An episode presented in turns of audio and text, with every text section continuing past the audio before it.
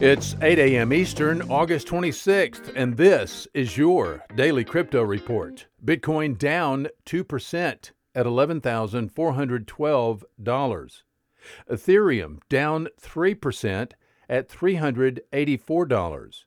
X R P down two percent at twenty-eight cents. These are your leaders by market cap.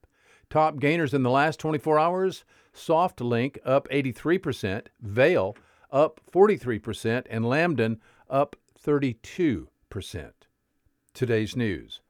Gemini cryptocurrency exchange co-founder Tyler Winklevoss tweeted out yesterday, quote, "The Fed, under the leadership of Jerome Powell, continues to be Bitcoin's biggest booster," unquote.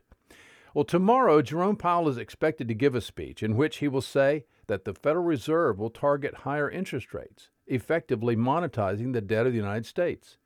This action cheapens the purchasing power of the dollar, which is quickly and most efficiently reflected in the price of physical gold and other assets such as Bitcoin, perceived by people as a safe place to store value. In other news, Ripple is a major cryptocurrency firm developing X R P-based products. Ripple is actively claiming rights on a new business on new business trademarks.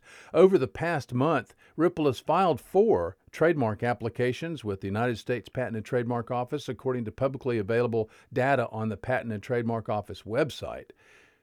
The four are Ripple Impact, Ripple X, Ripple X, and Pay I D.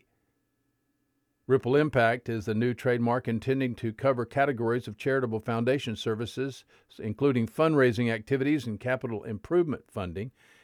The Ripple first Ripple X is R I P P L E space with a cap X, and the second one is R I P P E L X, uh, no space, and small x. Now, running into friction, a legal friction, legal case with the Pay I D because there's an Australian Interbank Payments Network already using that name. So they've got a legal case on that one. Finally, the Internal Revenue Service has a taxpayer advocate group set up inside the I R S called the Taxpayer Advocate Group. This Taxpayer Advocate Group is considered a watchdog group for the I R S, looking out for the interests of taxpayers and making recommendations to the Internal Revenue Service. Last year, many holders of cryptocurrencies received a letter from the I R S that broadly inquired about unpaid or incorrectly filed taxes owed on cryptocurrency transactions.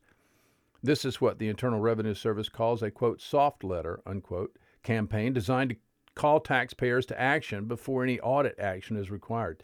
Last year, taxpayer advocate Aaron Collins alleged in a report to Congress that the letter referred to as Letter sixty-one seventy-three, quote, undermines, unquote, taxpayer rights by demanding a statement of facts and a detailed trading history according, uh, accounting for years outside the statute of limitations. Letter sixty-one seventy-three's, quote, disturbing, unquote, tone also elicited criticism from taxpayer advocate Aaron Collins. Well, guess what? The I R S has ignored their own watchdog and sent out more letters about cryptocurrency taxes. Hmm. Today's episode sponsored by the digital marketplace Ungrocery. If you've ever cared about who your food comes from, Ungrocery is the place to shop. The food people are online at ungrocery dot com. Visit us at daily crypto report dot io for sources and for links. Find us on social media, add us to your Alexa flash briefing, and listen to us everywhere you podcast under Daily Crypto Report.